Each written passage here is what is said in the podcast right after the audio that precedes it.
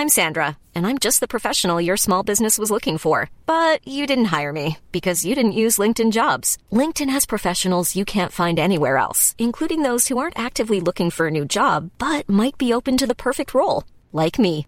In a given month, over 70% of LinkedIn users don't visit other leading job sites. So if you're not looking on LinkedIn, you'll miss out on great candidates like Sandra. Start hiring professionals like a professional. Post your free job on linkedin.com/people today.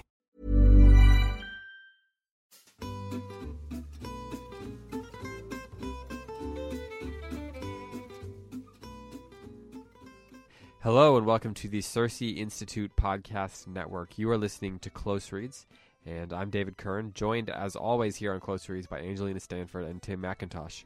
Angelina, Tim, how's it going? Hey, David, it's going good. Going good, yeah. And uh, today is Friday, December 30th. This will be uh, put live. This episode will be live on uh, January 2nd, uh, Monday, January 2nd.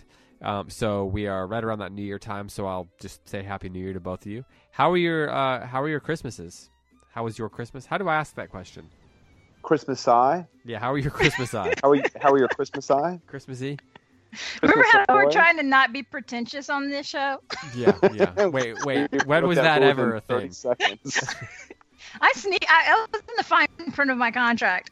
Oh, okay. Well, you you know never to, to care about what the fine print says. Uh, Angelina, how was your Christmas? I know, new Chris, first Christmas in a new home. First Christmas in a new home. Uh, It was a lot of fun. I actually had it with your family. I was so disappointed that you were a no-show. I, you know, you just fled when you heard I was coming. Yeah, something like that.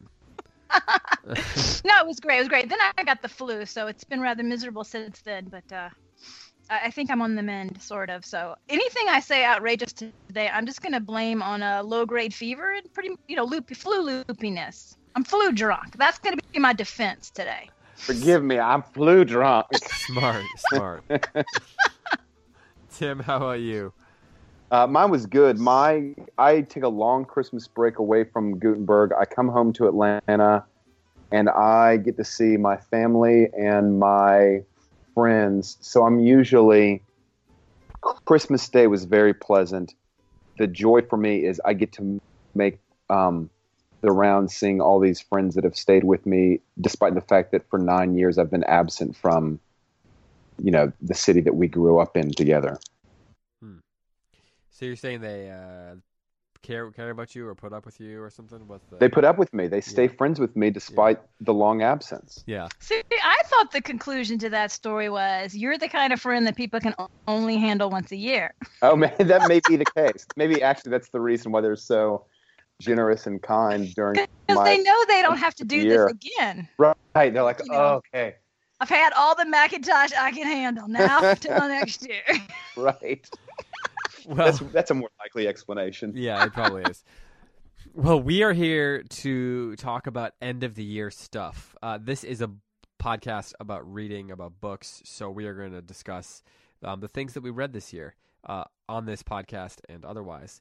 Um, we're going to talk about some of our favorite things that we read, and uh, you know we want to hear from you as well. So head over to that uh, handy dandy new Facebook page for Close Reads, and um, I posted a comment on there that uh, asks what were some of your favorite things that you read this year and uh, several people have been responding to that. So if you want to jump in on that conversation, you can head over there.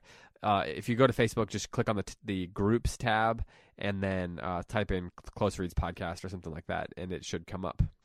I love that one person responded uh, with a question on how to interpret your question because I laughed and I thought, oh, if only you knew how much David loves having questions interpreted in multiple ways. Like you love the sociological aspect of how are people going to interpret my open-ended question. So that probably, you know, that person made your day, and she was feeling embarrassed. But I was like, oh no, that was a plus. Yeah, so so head over to uh, to Facebook to, to join that um, to join that group if you want to you know continue the conversations and con, you know discuss some of the things you hear on the podcast. Uh, also, um, this uh, will be the first episode that we are going to post on the new um, solo feed for Close Reads. So we'll continue to post shows on the main podcast network um, feed, you know, on iTunes or Stitcher or wherever. So if you want to, you know, just subscribe one time and have all the CiRCE shows there, you know, you can continue to do that. But if you want to have a separate feed for close reads, either just because you want to have them separated or because you really only listen to close reads, then uh, that'll be available too. So in your in whatever app you're using, you know, the the uh, Apple Podcast app or Stitcher or whatever it is, uh, just search um, for close reads, and that should pop up. Um, it might take a day or two to to populate um, the first episode, um, and we will not be able to post the, all the old archived episodes, but you can still find those on the uh, just on the regular old feed or on the website um, under the multimedia tab. So um, that's a little bit of business out of the way real quick. On the I see I don't I don't have Mac, so I don't use iTunes. So I have a question. Um, if if let's say a new listener finds us on on our new feed, will it say something to indicate that they can find previous episodes somewhere else? Yeah, yeah, we can. Well, it's going to have a description there. Yep. All right, cool. Um, you know, iTunes is available on more than Mac, right? Like you know, you can download it to a PC. Well, I know, but I I have yeah, whatever. I don't, I don't like iTunes. Please, we're not going to start off the new year with me like you know getting on my soapbox against Apple. I have enough things to put my head on the chopping block for. I'm going to take it off for that. I don't use iTunes at all for anything whatsoever in my life at all. So, um, I'm with you on that. Okay. Um, You guys, let's talk books. Let's Yeah, talk let- books. So we've talked about several books this year. We focused uh, quite a bit on Pride and Prejudice, obviously, The Wind in the Willows and uh, Jayber Crow. Those were, the, you know, then and then here and there a few short stories like the one we did around Halloween time. So I don't want to focus too much on the books that we read on this show because people generally know what we think of those books um, if they've been listening. And if- Oh man, I was hoping just to recap my own thoughts about my own thoughts. and if they if they haven't, yeah, that sounds really exciting. Um, if uh, if they haven't listened, you can you know if you want to recap Angelina's thoughts, you can head back over to you know to the old episodes. Um, so I want to I want to hear more about what you guys were reading this year outside of the podcast. Now, uh, Tim, you've had a, a pretty hectic year with things at Gutenberg, and uh, Angelina, you um, had a move and um, all that kind of stuff going on, and then I had a baby this year, so um, there's lots of reasons that you know we may have not read as much as we typically do in a year, but I know that we still read some, and I think it'll be fun to discuss, you know, what what we thought of Yeah. those books. Uh, Tim, And David, are we confining ourselves to books of literature, or can we talk about books outside of of you know like narrative fiction? oh yeah, for sure. Today's outside a, a- anything you know anything you want um and you know if i think that it's you know with outside the confines of of whatever the parameters are that i'll make up as i go along then i'll let you know um okay. tim i'd love to Love hear the shifting landscape of the rules of this show. well you know you gotta kind of go with the flow uh so tim i would love to hear without just naming titles like what was your reading life Yeah. like the, in 2016 what, what was your reading Uh, what was your experience with books I had this probably was the best year of reading that I've had maybe since I can remember. I had I, no, I'm dead serious. I had a string of about four hits, all back to back to back, completely different kind of genres of books.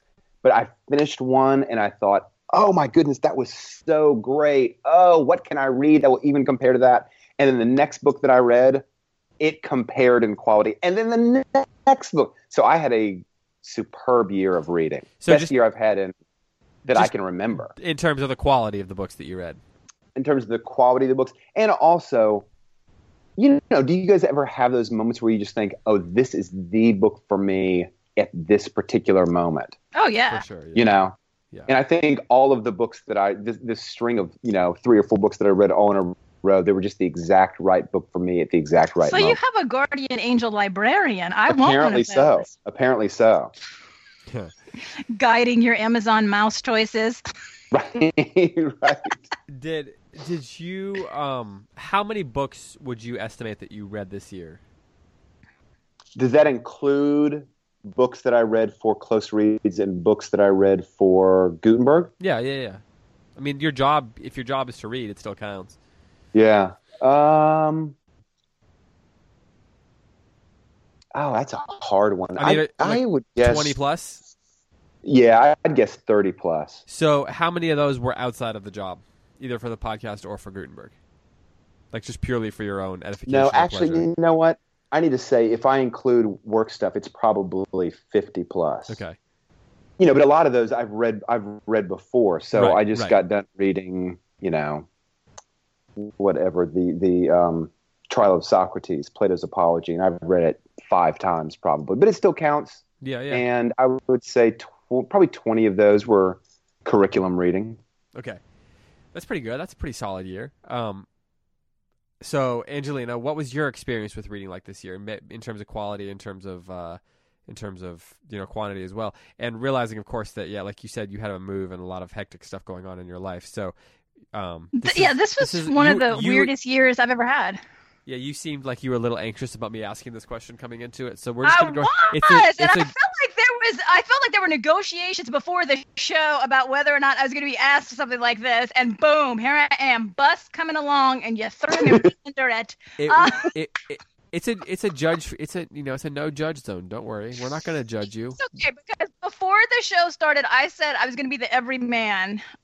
Um, that you know, I'm I'm I feel like okay, I'm having this scene, you know, at the end of Amadeus when Salieri comes out. It's like I am the king of mediocrity. Like I, this is what I'm going to be in this episode. Anybody else who's having this moment where you're looking at everybody's Facebook post and they're like, I read 472 books this year and I exceeded my goal, and you want to like go in the corner and cry and just be like, I'm a loser because I don't read.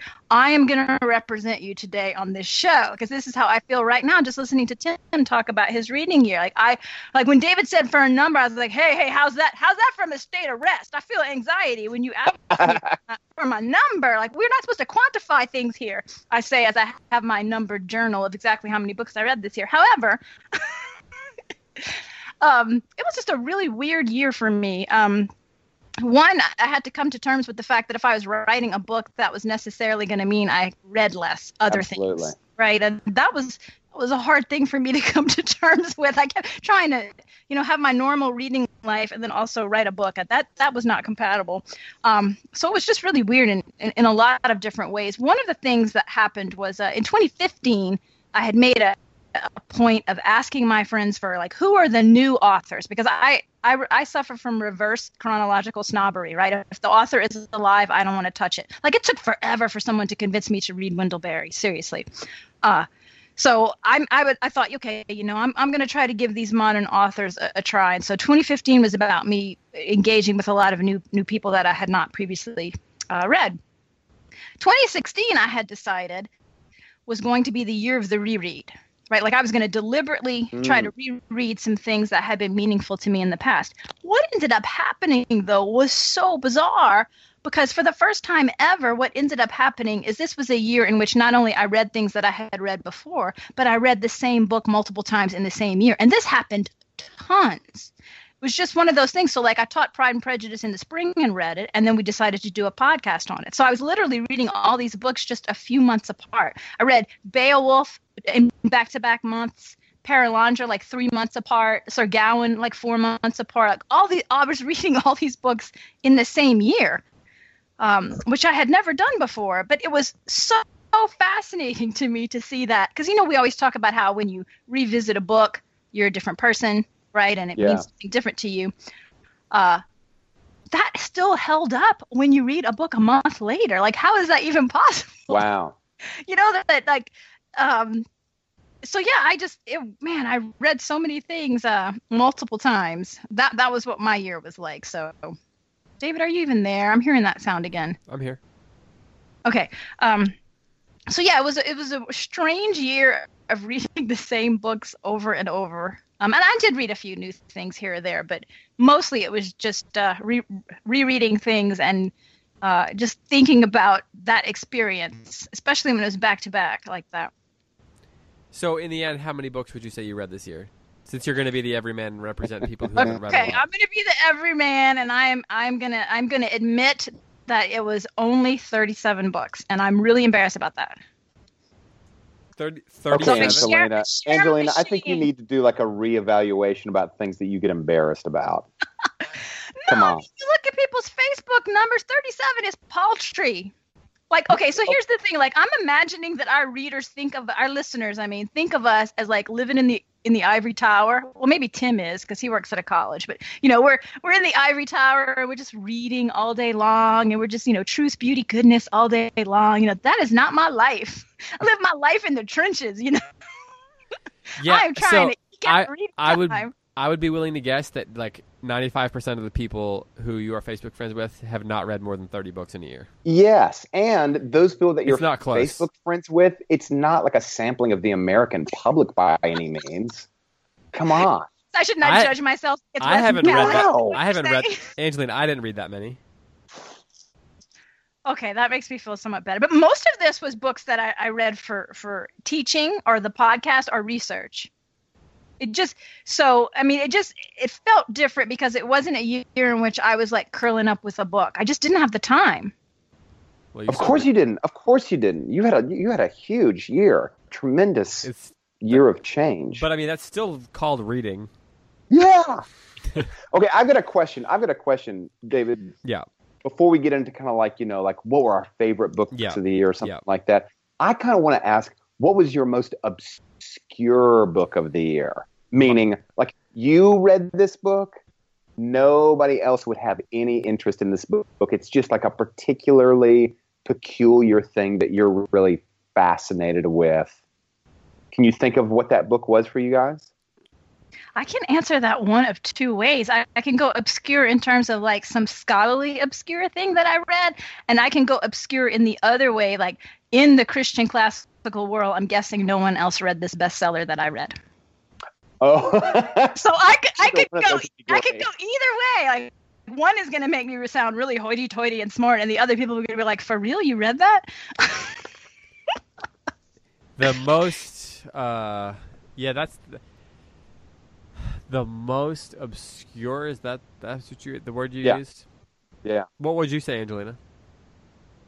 If you want to say like obscure scholarly, it was uh, Art and Tradition in Sir Gawain and the Green Knight by Larry Benson, and I read that twice this year. That's exactly what I was looking for. That's like you're just like nerding out on it also, I bet. What are you kidding? That was it was so amazingly good. Ah, I bet. I believe it. not a print, but seriously, find this bad boy. It was amazing. David, do you Just- have one? I, I could do a whole Uh, podcast just on that book. I'm Not putting it in. Um not like that, at least not that I read cover to cover. I don't read books like that cover to cover. Um so my reading life is probably a little bit like I read I read 27 books cover to cover. Um many of which were children's books because a lot of my reading time ended up being like to my kids. Um, yeah, of course. but um I read a lot of books that I didn't that I read like you know a third of or I'd read like long passages of to for for a purpose you know? But I didn't read a book like that cover to cover. Um be, but I've never done that in my life so I don't that that sounds like a terrible waste Yeah. of time. Um but uh I just died a little bit on the air. um no i'm just kidding. I'm just kidding. Um actually that's not true. When i was in college i would have had to um for research purposes and such. But um but that in that way my dad and i are in total agreement we never read books like that cover to cover um You kind of you pick, you kind of cherry pick a little. or yeah bit i'll there. read like it'll take me five if i'm gonna i don't know how long that book is but if that book's say 300 pages it might take me two years to read it and i'll read a chapter like a month or i'll read you know i'll read a chapter here and then i'll go read something else But and then it I'll was come an back to it It it was an exception. I mean, it was it was good. and you know, most Fair scholarly books are not good. I, I'm not. I don't, gosh, I don't want. I'm gonna look like such an, a, a dorky nerd. I mean, that I, You've looked like a I- I dorky pick nerd it- since the first episode, so just accept it. This is true. This is true. I'm just. This is the role I have. You know, my whole life. I've The- been trying to live this role, but The to answer the question in my own way, the most obscure book that I read was probably a book called Ashenden, which is a which is a sort of a novel, more like a collection of short stories or loosely tied short stories um, by Maugham Somerset Maugham. Oh yeah. and it was a early. It's like the first real spy novel.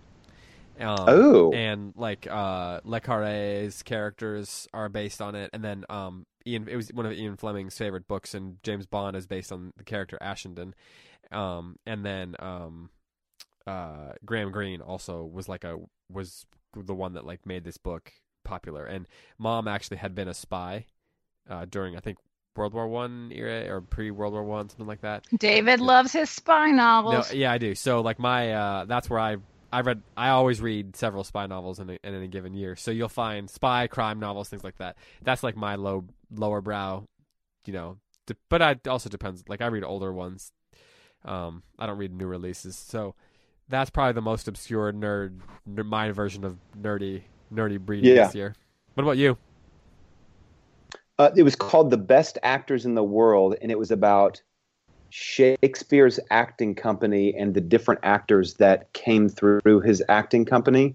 There's the, and it, it sounds like kind of like a, you know, something that more people will read than just me, but it's so, it's such a scholarly book. And the guy, the author, David Grote, I think is how it's pronounced would, would he just did all of this research about what actors in Shakespeare's troupes likely played what roles, and he, and he has these theories that are really fascinating. For example, um, if you look at Shakespeare's dramas, he has wonderful female characters who, of course, would have been played by a male, a young male.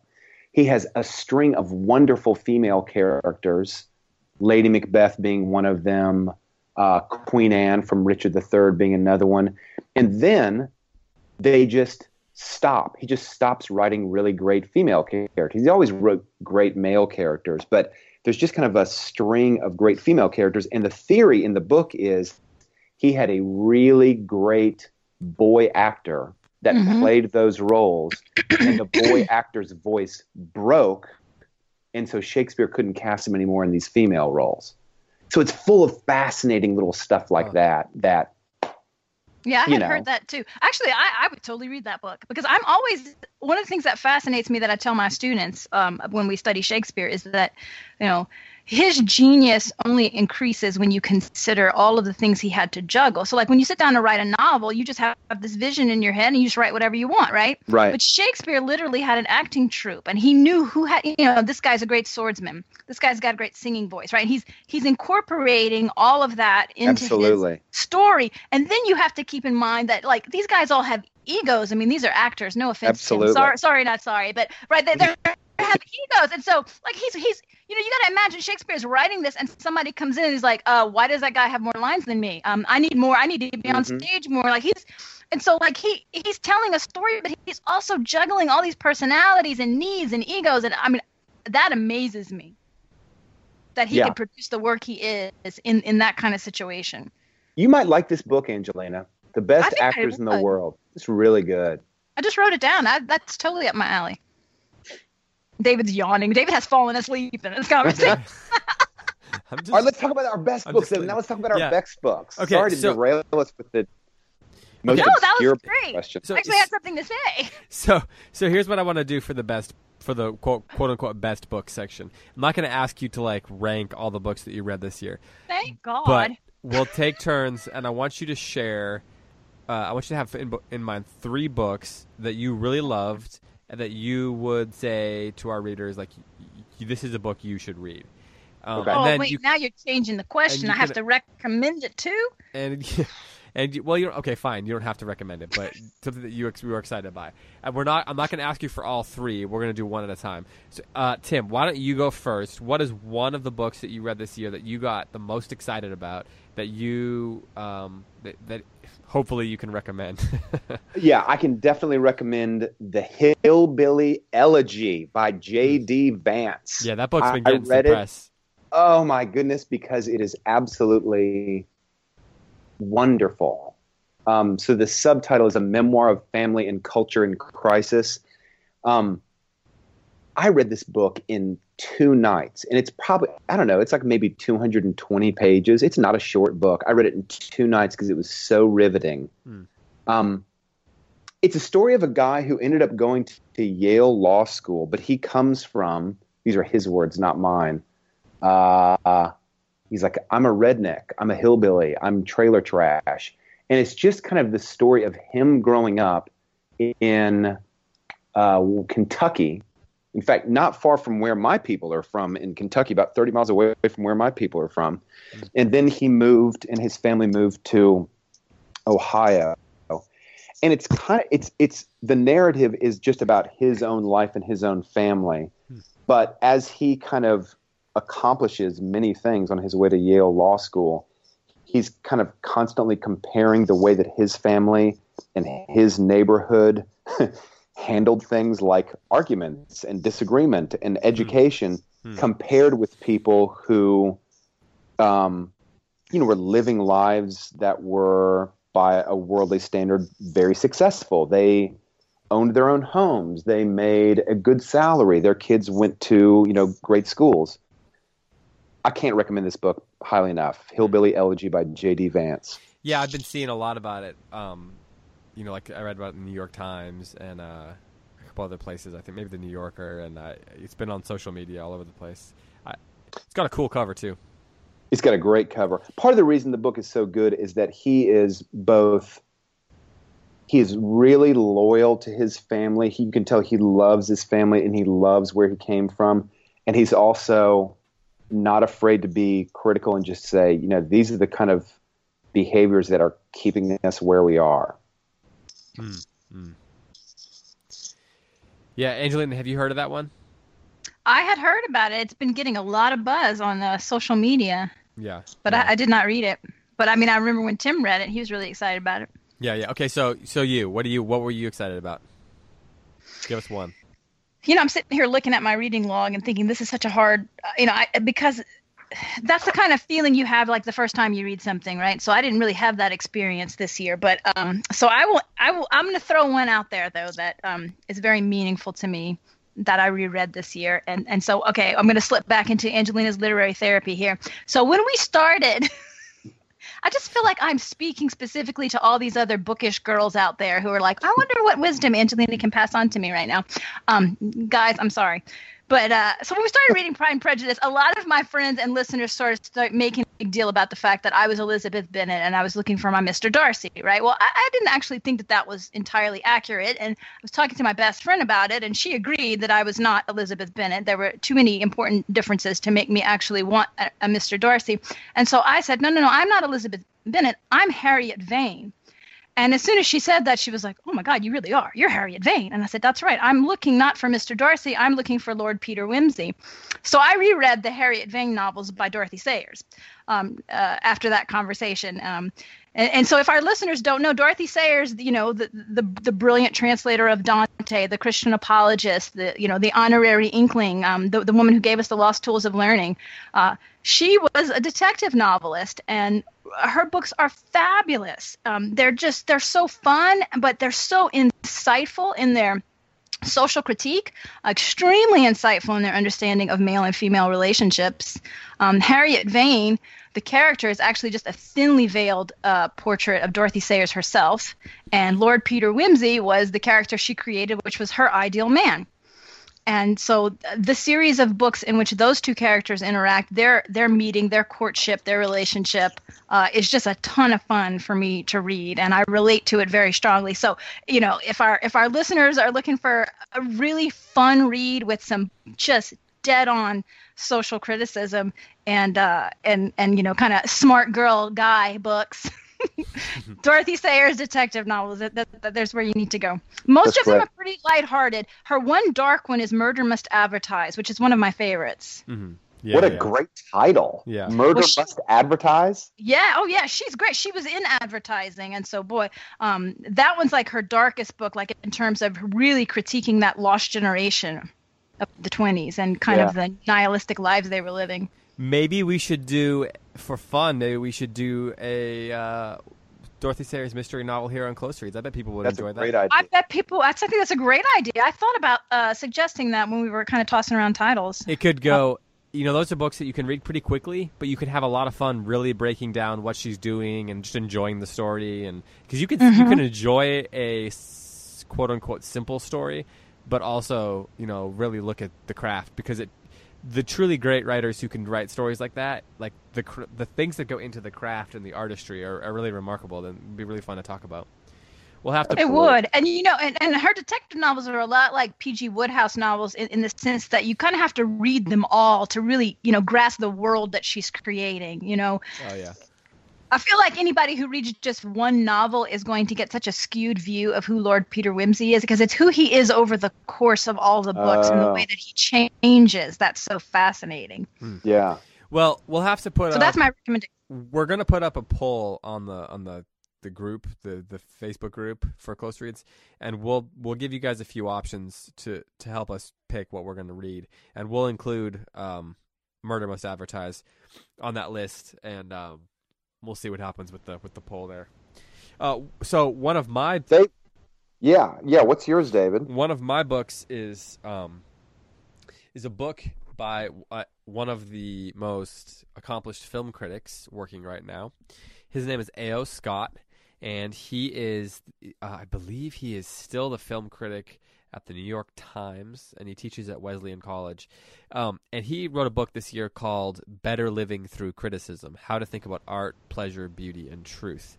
And oh wow! it's kind of a defense of um of of criticism like that that criticism is an act of creation like that that the critic is an artist too um and so he gets into a lot of that and like and and like you can't say that it, you know he he basically takes to task the idea that a critic is just a failed artist and stuff like that. Um and uh he talks about how like true criticism we it's not it can't be with the way we the way we live right now. Like this like the posture of criticism the posture of the critic that like is so rampant um you know in social media where we're all ready to just criticize everything right? Like that there's Yes. that it's much deeper than that and that that's what makes Yes. it an art. Like the true criticism is thoughtful and contemplative and slow to slow to react and um, and that's not great for the 24 hour news cycle and all that kind of stuff but but when done right criticism is a truly artistic um, enlightening like uh, cr- Mhm. creative endeavor. So that's a really really cool book. I recommend that. Another good cover. Um, yeah it's probably i don't know if it's on soft cover yet it came out this year so it, it's like Can you say the name again? yeah, so it's better living through criticism, how to think about art, pleasure, beauty, and truth. And this guy's And- really well read. There's lots of like, you know, there's lots of classical stuff in it. Lots of you he. You can tell that he has read a lot of literature. It's like he's not just a guy who, who just like watches you know movies all the time. And of course, if you've ever read his film criticism, one of the reasons he is the most successful and beloved film critic working is that he is so knowledgeable about other art, other like other art forms, and he can and he Huh. can bring that to his film criticism. So like his David film is- criticism is like scholarly and and popular at the same time. When a new movie comes out and you're curious about whether or not you should go see it, do you go look up Scott's? That's his name, right? A.O. Scott. Yeah. Do you look up A.O. Scott's review and does before you go see the movie? So I have like a like for TV and movie, I have like three or four critics that I turn to at all times that like I trust kind of implicitly. Yeah, And yeah. he's he's definitely Yeah. one of them. But that doesn't mean that like if he re- reviews a movie negatively, I'm not going to go see it. But if he reviews a movie and there's like certain things he says about it, then I might I might skip out on it or not go to the theater. But I have little kids and I go to the theater like only to see Star Wars, you know. So right. it's kind of it's like an event. It has to be like a real real thing, right? yes. But yeah, like I'll go back and read his stuff on the movie that like if I watched a movie and I want to learn more about it or think more about it, I'll go find his his um his stuff. Um okay, let's let's go around to another one now. Tim, what's another one that you that you were excited about this year? The Righteous Mind by Jonathan Haidt, H A I D T. Yeah, I think you mentioned that on this show before, right? I think I did because I was I think so. weeks ago. Oh my goodness! Okay, so the subtitle is "Why Good People Are Divided by Politics and Religion," and let me just tell you, um, so I live in Eugene, Oregon, as you guys know, which is like a little bit left of left, you know, culturally speaking, politically speaking, and I come back to Atlanta and North Georgia, and it's pretty conservative. And so I kind of am always trafficking in these two worlds. And this book is just so helpful at understanding why. Let me let me um, cast this the right way. When I listen to my friends in Eugene talk about the presidential election, the things that they burn about um, are so different. Just the questions that are being asked are so fundamentally different than the questions that are being asked when I come back when I come home to Atlanta. It's not, and each side um, looks at the other side and says, "How could you not ask the question that I'm asking?" Right? And so, of course, because each of them are asking different sorts of questions and have different sort of what Jonathan Haidt would call um, moral impulses or moral, they have differently shaped moral palettes that even before a discussion begins, um, all of the sort of taste centers of the left and the right are completely misaligned for any sort of discussion. So Jonathan Haidt's book is a book about it's a book of social psychology. He's a trained social psychologist, and he is an avowed secular liberal. Um, and he just he would probably be the first to say, like, I just did not understand why conservatives thought the way that they thought until he moved to India and he was like, oh, I'm the weird one here. The world is so not like me. And so he has just been pursuing um, since that time kind of an inquiry into what makes, um, how to describe it, what are kind of the absolute moral impulses that all human beings have? And I use the word impulses very specifically. He um, thinks that everyone has these six kind of impulses, but liberals highlight these few, conservatives hi- highlight a different grouping.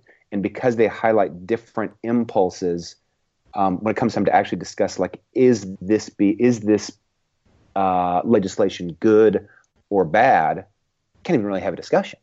It's pre-framed mm-hmm. uh, from the beginning that you can't even really have a discussion. He's not so pessimistic as that, but that's kind of his starting point. Hmm. If you, so I'll just say one more thing. If you are um, really entrenched in your viewpoint and you cannot understand how someone would not share your viewpoint, I would go farther than to say you ought to read this book. I might even say it's kind of like a moral duty to read a book like this. Hmm. So, wow. so then, Angelina, should you read it? I mean, no, Tim and I talk about this stuff all the time. That's speaking my language. I always have the sense that the two sides are just talking past each other and not using words in the same way and presuming things about the other side, which gets mm-hmm. to you know Tim's thing about uh, they're asking different sets of questions, and I think that they each presume that the other is answering the question, but the, exactly. the truth is the the other side is not thinking about that question at all. They're not disagreeing with you. That's just not even on their radar to think like that mm-hmm. for both yeah. sides. Hmm. Okay, well, and I think what's good, what's really good about this book, um, is that Jonathan Haidt. You can hear it in the subtitle why good people are mm-hmm. divided by politics and religion. It's um, he may have kind of like a political viewpoint that he's coming from, but he's like, man, they're good people on both sides, um, and he really constantly he he treats his inquiry with a great deal of generosity and open mindedness and kindness. Hmm. Which sounds like the kind of book that is really needed right now. Right? Oh goodness! When yes, after this election, you've got people on both sides, people on each side of this election looking at the other side like they've grown another head. Absolutely like right. Each side is completely incomprehensible to the other, and that, mm. that is far more concerning to me than the fact that we disagree. I don't know that we disagree. I don't. I don't know that we have enough common discussion to say that we disagree. You know, right? We're just foreigners to each other. Yeah, yeah. Mm. We we we're two like nationalities inhabiting the same country. Right. Mm. Well, Which was always something that the founders worried about. Mm being so big, you know? Yeah. Well, for the sake of time, we should move on. Um, this is not close reads about one book. This is close reads about six, nine books today. Yeah, I took over there, David. Sorry. no, you're good. You're good. You're good. Uh, Angelina, what's what's your next one? All right. So again, keeping with my theme of the year of the reread, um, this was a book I've probably read for my seventh and eighth time this year, something like that. Um, but this was the first year that I actually fell in love with this book. Like at Huh. the end of teaching it, I thought It only took eight times. I love this. It only took eight times, right? And maybe when I say the book, everybody's going to be like, "Oh, I know, I know why it took so long." Um, this was the year I fell in love with Beowulf. Oh, Oh, yeah. really? Yeah, that makes sense. It was one of these books that it was like, eh, I'm teaching it because it's you know historically important, and then it was like, well, I can appreciate what went into the making of this. I can appreciate what he's trying to do. But this was the first time at the end that I thought, oh, I love him. You fell I in love love. this story, absolutely. And part of it was that I used a new translation this year. Can I Um, can I guess what your new translation was? Oh, I don't think it's going to be hard. Go ahead. Seamus Heaney, No, that's the first one I ever used. Tolkien. Nope. No, who? Who was it? Burton Raffel. Ah, yeah, okay. Duh. Burton Raffel. and uh and and his I had read you have a review connection to said- him, no? Well, I do, but that's part of why it was the last one I picked up, Okay. right? Because I did not. Burton Raffel, um, the the the famous scholar, uh, was my professor in graduate school, and so yes, I try. When it comes to all matters literary, he's my go-to authority, and I and I trust him uh, for criticism and interpretation and stuff.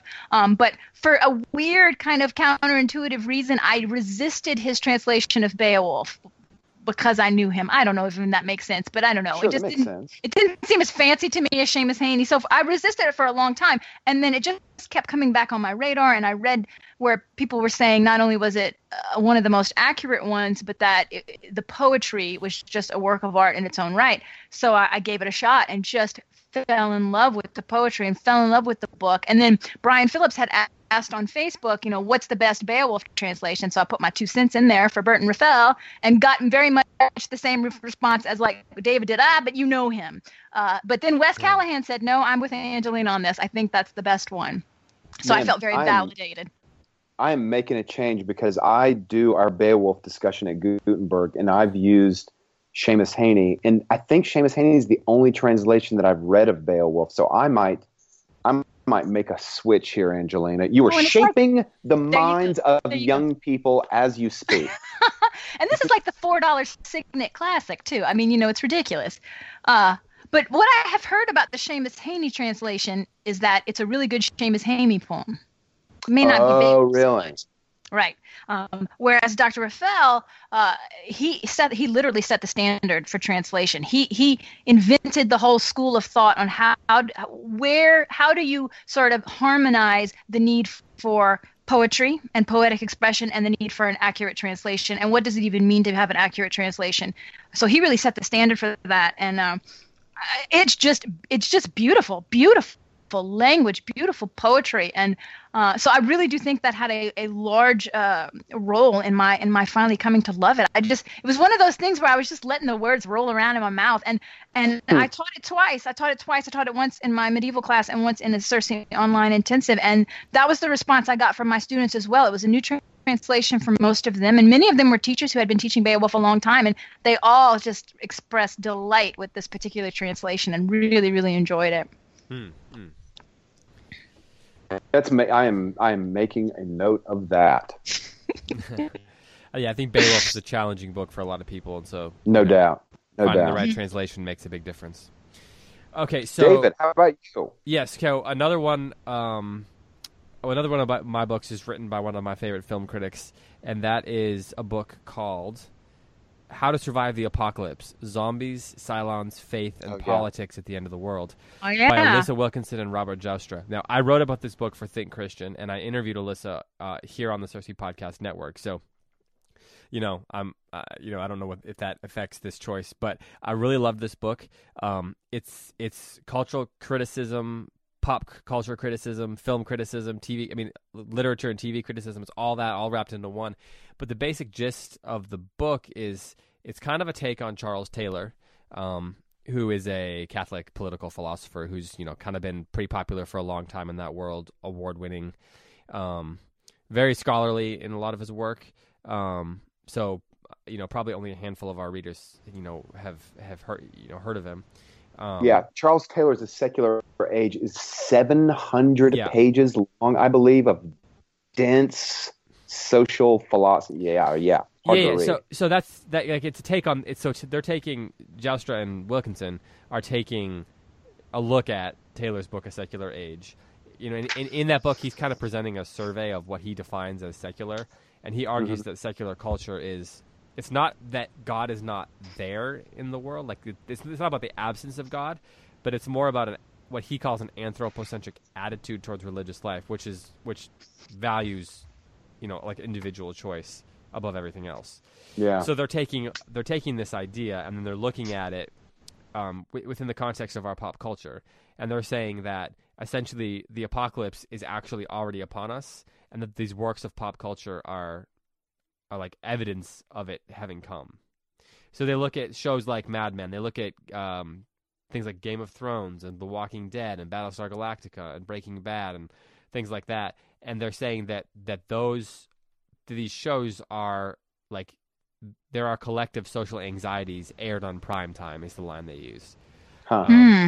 and that those shows exist precisely because of that anthropocentric perspective that um, that Taylor's Taylor's kind of laying out.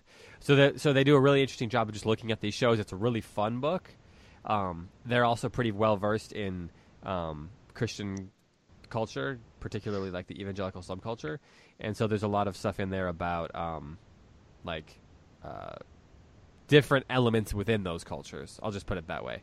yeah. Um, and so that's a really it's a really fun but um, but also really smart, really uh, thoughtful book about the kind of things that are representative of our pop culture and what that means about us and like how to interpret them and, and, and how to approach them and um, but not in an overly scholarly way. It's it's not a terribly long book, but it's a really uh, really good book, really fun book, especially if you I like remember any you of those shows. hmm Yeah, and if you head over to like somewhere back in I want to say June, I think I interviewed Alissa, and then May, May or June when the book came out, and then I also wrote about it for Think Christian back way back then as well. So, um, that my my That piece was a book that I had really hoped to read this year. I need to, I need to make a point of that. It's really it sounds really interesting. yeah. It's Say fun. the title again. The title and the authors again, David. Okay, so the book is called How to Survive the Apocalypse: Zombies, Cylons, Faith, and Politics at the End of the World. And it's by Al- Alissa Wilkinson and Robert Joustra. Alissa Wilkinson has she teaches at King's College in New York, and then she also was the chief she like an editor over at Christianity Today and chief film critic, and now she's the she's a writer for Vox.com. Yeah. I didn't realize she taught at King's College. I got a friend that goes there. Yeah, I yeah. have to ask her if she's taken her classes. Yep. Um, okay, so Tim, your last one. My last one is this is a little bit of a nerd one. Um, a Jesuit off Broadway, behind the scenes with faith, doubt, forgiveness, and forgiveness by James Martin. So I'm just going to say the title again: A Jesuit off Broadway, behind the scenes with faith, doubt, and forgiveness. So it's a book. Here's the one of my favorite playwrights. In fact, he just won the Pulitzer for uh, drama this year. Stephen Adly Guirgis. He was writing a play. The play was called The Last Days of Judas Iscariot. And he wanted um, a kind of like theological advisor to come in and make sure that the play that he was writing was like theologically really well informed. The play was basically putting Judas Iscariot on trial again. And it was asking all sorts of like these big questions about how could you, how can you um, call Judas guilty if he was kind of preordained to play the role of the betrayer to the Son of God? And so Stephen Adly Guirgis, the playwright, asked James Martin, a Jesuit priest from New York City, to come in and serve as the theological advisor to this crew of really super decorated, top tier actors. Um, wow. Oh, it is so good. It is so good. So the actors, so it was directed by Philip Seymour Hoffman. Um, wow. Sam Rockwell played the role of Judas. Um, and so what it is is Stephen Adly Guirgis, the playwright, is well known for staging all of his plays in urban areas. and among like the downtrodden and the just people who are living in the worst, poorest circumstances in the United States. Um, so, can you imagine him casting Saint Monica, the mother of Augustine, and p- making her? I think she is a witness for the defense of Judas Iscariot, and she's played by this very robust black woman. She's playing kind of like the role of a lawyer, and she has the coarsest mouth you can possibly imagine. So that's what his that's what Stephen Adly Guirgis's plays are about. They're really thoughtful, really kind of unvarnished spiritual quests among his characters. Um, and I would recommend them. Please let me finish the whole sentence. I would recommend them highly to anyone who wants to have like a frank discussion uh, about like how do people like what do we think about God and what do we think about guilt and sin if if you can tolerate like extremely coarse language. Don't read this in front of your middle schoolers without reading it first yourself and kind of like yeah, because the language is very rough, but the the content is extraordinary. Great book. Great book. All right, we got to move on quickly here, so I'm gonna not to cut you short, but I want to move no, no, no. Over, quickly over to Angelina.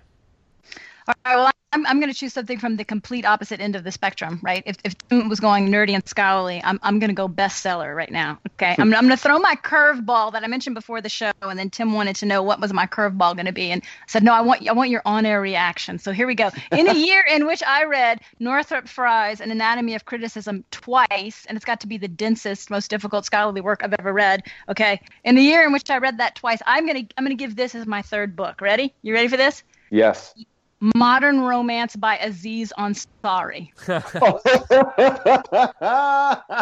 okay, is this a curveball? That's great. Aziz Ansari of Parks and Rec and Park and Rec and and hilarious stand up and um. Although not suitable for work.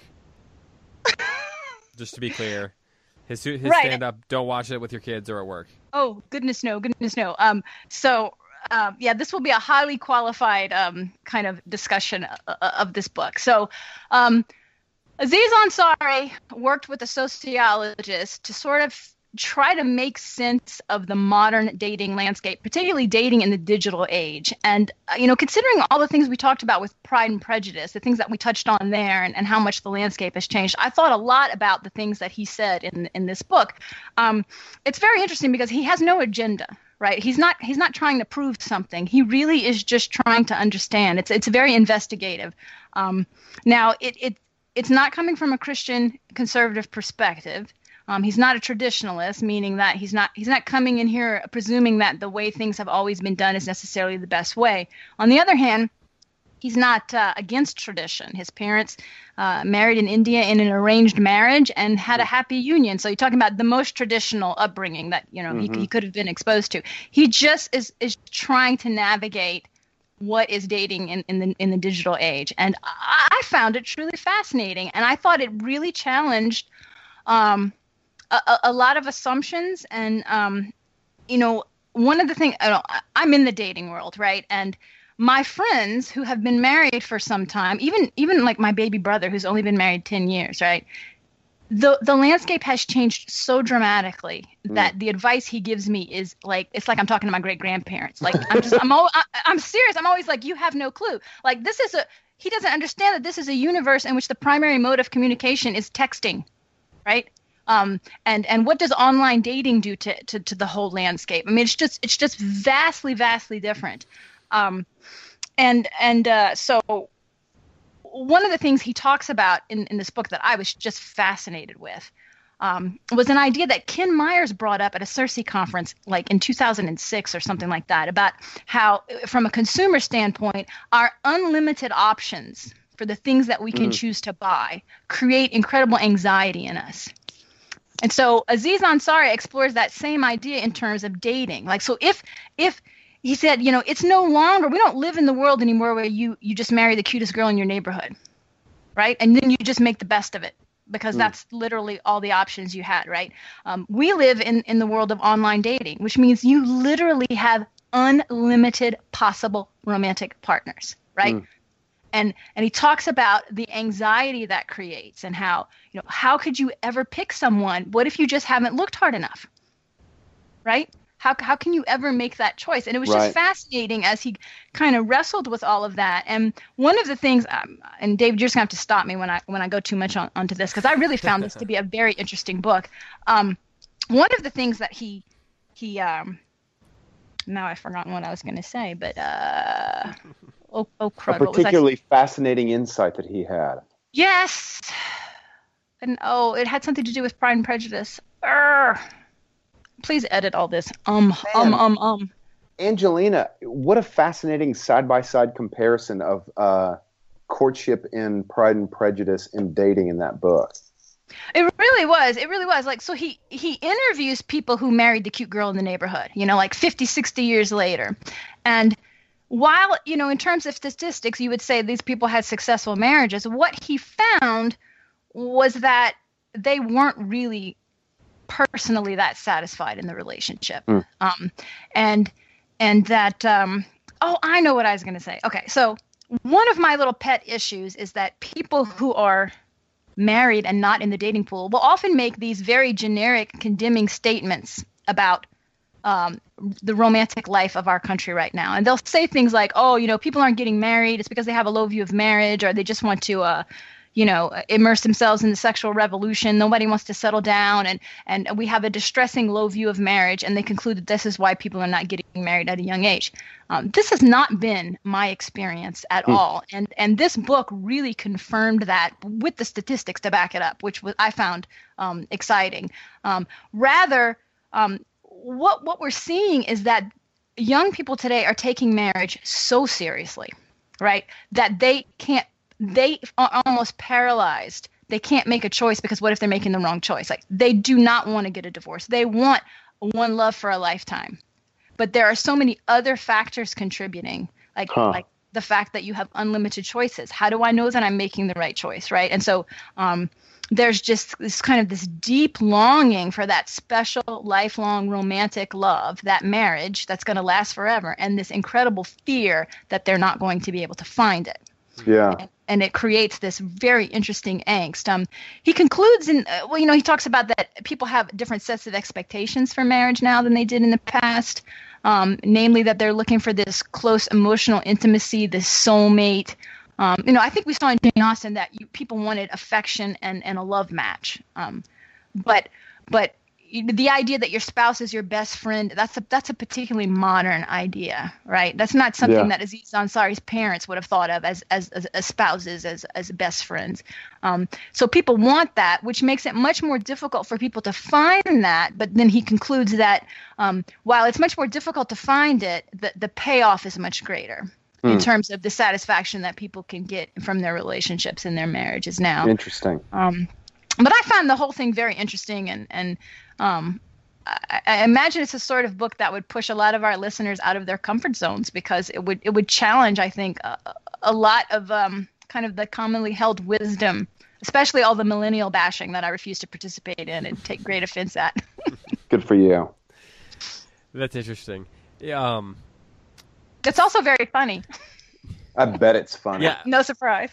We should say caveat Maybe. though, like some of his stuff is definitely like not endorsed by CiRCE, the CiRCE. Oh no, no, yes, and I'm not even giving it like a total thumbs up endorsement because obviously, you know, he he he has no problems with people living together. You know, he just he's observing it from a sociological standpoint. He's not he's not pushing an agenda. It's really it's really just an investigative, and he's asking questions, and he's just telling you what he's observed. Yeah, yeah. Um. Okay, so my last book, since we gotta get moving along here, is I'm gonna go novel. I'm also gonna go new novel. Uh, we we assume sort of that most of you um, are hopefully reading classics regularly. Um, so I wanted to give you a couple of options of things that have come out recently that I think stack up fairly well. Um, and from that, you know, the 2016 released novel that I thought was the best, or at least that I that I read that was the best, it's called The Underground Railroad by Colson Whitehead, and I believe this book I believe just won the National Book Award, something some prize like that. Um, and it is about it's a slave narrative. Um, it's about a slave on a cotton plantation in Georgia, who you know, not surprisingly, is lives in a really you know terrible circumstances. Um, it's kind of a, a coming of age novel in some ways. Um, she's coming into adulthood, um, and she ends up, well, to short, you know, long story short, she ends up on the road. Uh, running away, and she ends up on the underground underground railroad, um, where different people take her in, and um, but but but the twist is that the underground railroad in this novel is actually an underground railroad, so it's Hmm. kind of a historical context novel, but that has also got a bit of a sci-fi element to it or a fantasy element where there's Huh. on this, there's actually train stations underground and they're trying to hide where the locations are and all that kind of stuff. So um, it's it's very it's got this very dreamy uh, lyrical thing going on. Um, really great prose. It's a little bit brutal at times because it is a slave narrative. If you have if you have any knowledge or have ever read any of the slave narratives, you know, dating back to, to the 1800s even, then you'll know that there's there's a lot of troubling stuff in those. So this isn't different than that, but it's also a, a tale about this young woman who's really courageous, um, really um, really hopeful, um, and and even where it's like um, harrowing in a way, um, it's it's um, it's also hopeful and it's really powerful, and um, especially I think given some of the you know the, the continued um, trouble you know with race relations in this country. Um, it's a novel that I think is really really worth reading. You know, at this kind of place in time in our in our country's history. So the Underground Railroad by the Underground Railroad. That's a hard one to say. By Colson Whitehead is is my third book that I got excited about this year. I just marked it on my Goodreads to read list, and I'm going to go back and like mark all of the books that we've talked about on my Goodreads list. I figured we had to have at least one piece of fiction on there, like one. yeah, novel, right, right, right. But we talk Well, about fiction. Beowulf was fiction. Well, I was gonna say other than that's why I said novel. Um, but I was gonna I was just about to say other than Beowulf. But the uh, you know we talk about fiction primarily on this uh, on this show, so you know having some books of social and cultural criticism I think are really are really really good to have on there. So, okay, quickly. We should, David. We should list all of the um, books, the nine books that we've discussed on the Facebook page. Yeah, we can do that. I'll put it on the show notes as well. So, okay, quickly. Uh, what is one book that you read? You know, don't give me a lot of reasons why, but what is one book that you read this year that you were excited about that you were disappointed by, Oh gosh, or that didn't live up to the, what people have said about it, or that you just, for whatever reason, it wasn't all you had ho- all that you had hoped? I actually have an answer to that. Can I go while Tim yeah. thinks? Yeah, yeah, go. yeah. Okay, so one of the one of my 2015 new authors that I got introduced to by Cindy Rollins was Josephine Tey, and I read her first book, which was about uh, Richard III, and loved it. So this year I read her other book, Miss Pym Disposes, and it was a yawn fest. Did not like it at all. It was a detective novel, which I love, but she's no Dorothy Sayers. Tim, And now everyone's gonna like give me hate mail. Just didn't dig it. Tim, do you have one? I read this terrible novel called Water for Elephants by Sara Gruen. Ugh. Like, oh, why did I finish it? Yeah, why did you finish it? because I have this thing like if I get you know halfway through, I just feel Oh, it my I'm the duty same to finish it. It's and it yeah, it was just not worth the time. So, um, my How about cho- you, David? Did you have one? Yeah, my choice would be is a children's book that that I read to the boys, um, and by an author whose other books I think are great. And this is a book that does have a pretty high reputation, but I was really disappointed by the Trumpet of the Swan. The Trumpet Ah. of the So I don't- I've never read that. So you know, E.B. White wrote Stuart Little and um, Charlotte's Web, and another Trumpet of the Swan has like it's got a pretty decent reputation. And it's not that I thought it was terrible. So I'm looking at it now, four stars on Goodreads, for example, 4.05 average. So people love it, but it's not that I thought it was terrible, but I thought that it was.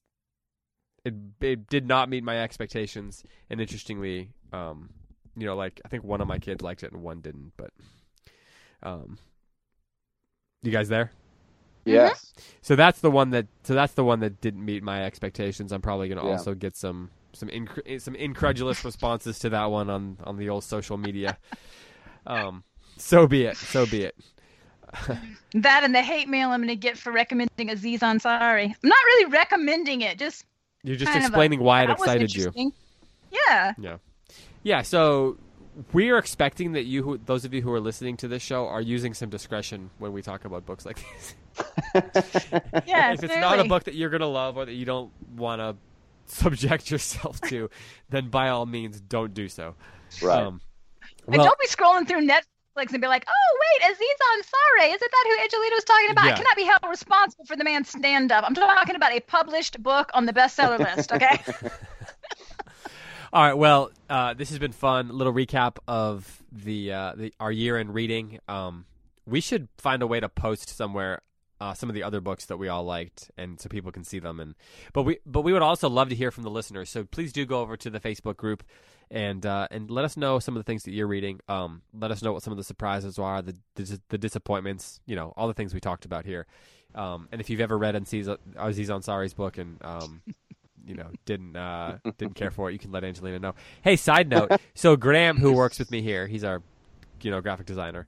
He is a photographer, and he was uh, he does some um, side work doing like land like um, stuff for real like real estate. So like if someone's trying to sell their house, he'll come in and take pic- like really good pictures of them so that the houses look good. So he does some really nice houses sometimes, and he goes to this house and um, it's a nice house you know outside of Charlotte. He's taking photos, um, and he meets the people who uh, own the house, and they're they're Indian. There's an Indian couple, and uh, they're really nice. And he's talking to them, and, and then they're they start talking about their family and how one kid's a doctor and all this kind of stuff. And he's like, "Yeah, well, my other son, he's he's on a show called Parks and Recreation. He's an actor and a comedian. His name's Aziz Ansari." so Graham, so Graham like stopped in his tracks and said, "Oh, I love I love you know Parks and Rec and." So he he's uh, so he got to meet Aziz Ansari's parents, uh, who apparently That's lived here in Charlotte. So that's great. Yeah. That's great. He talks about a lot in the book. Yeah, yeah, yeah, yeah. So uh, little side story there before we head out, but um, just want to say also quickly, thank you to everyone who donated this month. We we met our goal of ten thousand oh, dollars and then some. So that's actually we we raised close to fourteen thousand, um, and that um, will get matched twice by our by our uh, two generous donors who are going to match, you know, the ten thousand. So we had That's a great. very successful fundraising campaign. Thanks to everyone who's who donated and who's been helping spread the word. It's it helps out so much as we as we enter the new year, and you know, it makes it so we can do things like this more often. Um, Angelina and Tim, any final thoughts before we uh, before we head My out for, for 2016? Okay, so my final thought, which will surprise no one, is that even though you wouldn't let me say it, my favorite book I read this year was Jayber Crow. Fair enough. Tim, final thought. Keep reading. oh wow, you had to get all smart. you had to get all bumper sticker on us. Keep I did. I did. I went all bumper sticker on us. It's true. Well, my final thought is thanks to everyone for listening. It's been a good year. Uh, thank you for joining us here on the Podcast Network, and Happy New Year from all of us here at CiRCE and on the Podcast Network. Um, we look forward to many more shows in the new year. We're going to be recording Close Reads once a week coming in up in the new year on Fridays at 2 p.m. So the shows will then This is air. bound to improve my yeah. numbers for next year, my reading numbers. or make them worse. the uh, the shows will air then on Monday of each week. So you'll have a weekly show from us. We'll be with you weekly. That may that'll be adjusted, you know, if we're traveling or something comes up. But for the most part, that's the goal to record every week. So you have some regular regular programming every week. Um, and uh, you know, we look forward to ongoing conversations, ongoing reading and uh, ongoing arguments, of course. Um, this means that our listeners are going to have really clean houses because, from what people tell me, they listen to us while they clean. Yeah. yeah. this your is unfathomable to me. Your, your, kitchens and bathtubs are going to be inc- are going to be sparkling. Um, but you know it's that's gift to you. That's the goal. Exactly. That's the goal. All right. Well, that's it. Thank you for joining us on another episode of Close Reads here on the CiRCE Podcast Network. Uh, Happy New Year, and we look forward to talking to you in 2017.